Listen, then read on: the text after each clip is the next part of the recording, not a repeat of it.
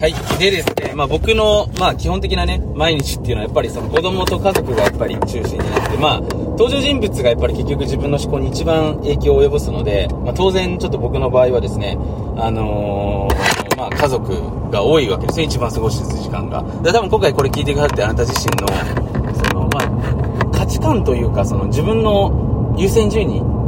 上位に位置するものやっぱりその人間関係から結構起因している部分って結構多かったりすると思うんですね。で、僕のやっぱり子供とその妻とのやっぱりこの生活っていうのは一番自分の中で長いですし、やっぱり一番影響力が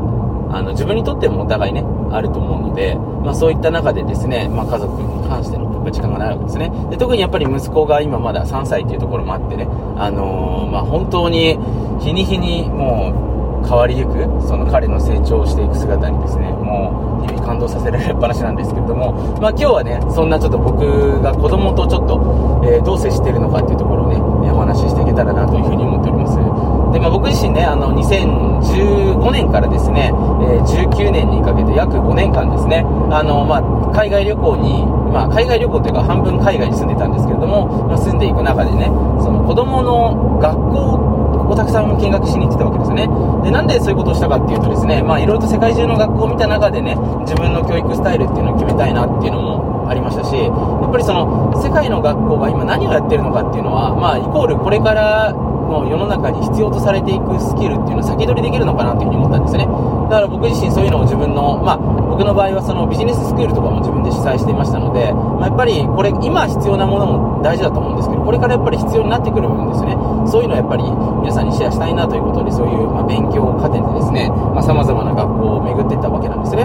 で、その中でね、もちろん学校の中で、まあ、いろいろと学ばせていただいた教育の仕方であったりとかですね、まあ、その教育の方針ですね、っていうものがあるんですけども、やっぱりその一親としてね、まあ、僕と妻の結局姿勢が一番やっぱり子供に影響を及ぼすっていうのは、まあ、あのー、一番重要なことになってくると思うので、その学校以前の問題でね、まあ、そこをちょっとどうしていこうかなっていう時に、やっぱり日々のコミュニケーションっていうところがですね、えー、一つ出てくるんですね。子供がやっぱり何か学ぶ時にですね、えー、まあ、一つ目が親の行動を見て学ぶ。これ当然ですよね。あの親が何かしていて楽しそうであれば真似っこするし嫌な顔していたらなんかこれやっちゃまずいのかなと思うんですよね。でもう一つはコミュニケーションを通して学ぶ、えー、僕と何か話してねあこれってこういうことなんだなってこととかですね、まあ、そういう風にして僕がとのコミュニケーション妻とのコミュニケーションを通して息子が学んでいくっていうところが2つ目の、まあ、学習スタイルというか方法としてあるわけだと思うんですよ。で特に僕自身が今、まあ、子供にね意識していることっていうのはこのシミュレーション思考っていうのをですねえー、もう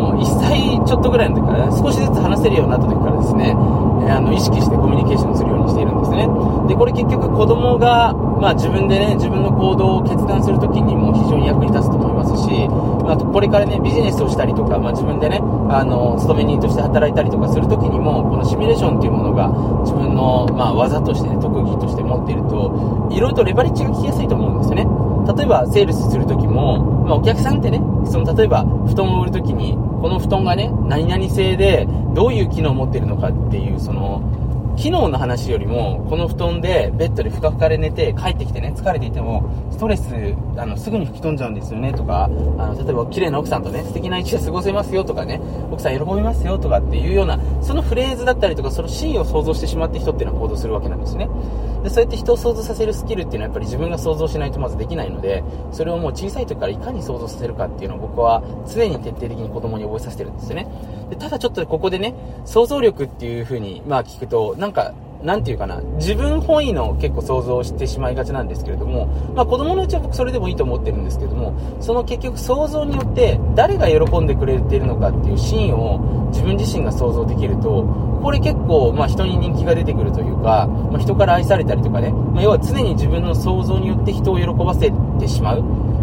まあ、人物になっていくわけだと思うんですよ。例えば変な話ね、今週末何したいのって子供聞いた時に、子供にね、今週末はタコをしたいと、タコ揚げをしたいとしますよね。で、大人だったら、その自分の親だったらもちろんね、あ、それ可愛いなって思って、じゃあやろうかってなるんですけれども、それがね、これから社会に出ていくと、まあ、関係値がですね、自分と高い方もいれば、そんなに高くない方もいるわけですよね。で、そこに自分だけの喜びだけやっぱり入っている提案をしても、喜んでくれない可能性があるわけですよ。でもそこに、そのたこ揚げをすることによって、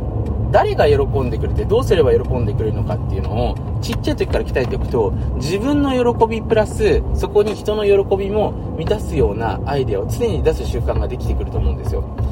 で、これ結構ね、僕的に言うと、まあビジネススキルってまあ様々、まああると思うんですけれども、その中でこれ次世代のスキルかなって思っていて、要は自分の満足に、あの他人の満足を付け加えられる、そういう提案が一瞬でできる人ですよね。これが誰かに聞いたりとかする前に自分ですぐに生み出せる人ってやっぱり強いと思うので、僕はだから子供にシミュレーションしときながら、じゃあこれをすると誰がハッピーになるの？っていうふうにいつも聞くんですね。むしろ、もしくはこれでどうやって彼をハッピーにするの？っていうことをですね、常に聞くようにするわけですよ。するとね、子供は、うん、こうやってハッピーにするよとかで、そしたらこれやってこういう風にいけるよっていう風にね、少しずつ少しずつ、その自分だけの喜びじゃなくて、その人様を喜ばせるようなハッピーなアイデアを考えてシミュレーションしていくわけなんですよね。だ結構その、この誘導していくというか、親がですね、質問をして、じゃあどうやってハッピーにするのとかって聞いていくうちに、徐々に徐々にやっぱり子供の脳も何かするときに人の脳を喜ばせるといいんだなっていう、そのシーンが想像できてしまいますから、勝手に行動しますよね。そうやってどんどんどんどん人をね、喜ばせる僕は人になっていくんじゃないかなというふうに思っているので、まあこれ別に学校のね、教育で習ったわけじゃないんですけれども、ちょっとこれはね、今実験中でありつつもあり、多分結構いい方向に行くんじゃないかなというふうに思っておりますので、まあまたね、えー、この僕のですね、コミュニケーションが、えー、何か良い方向に向かったらシェアしていきたいなというふうに思っております。はい。まあそんなわけでね、今週、今週じゃなくてね、今日の tips いかがでしたでしょうか？もしね、えー、今回の話聞いて何かね、ためになったら、ぜひコメントいただければなというふうに思いますし、また次回ね、えー、教育だったりとかですね、また心理学であったりとかね、まあ、日々の、まあ、ルーティンであったりとか、いろんな tips をシェアしていきたいなというふうに思っておりますので、楽しみにしていてください。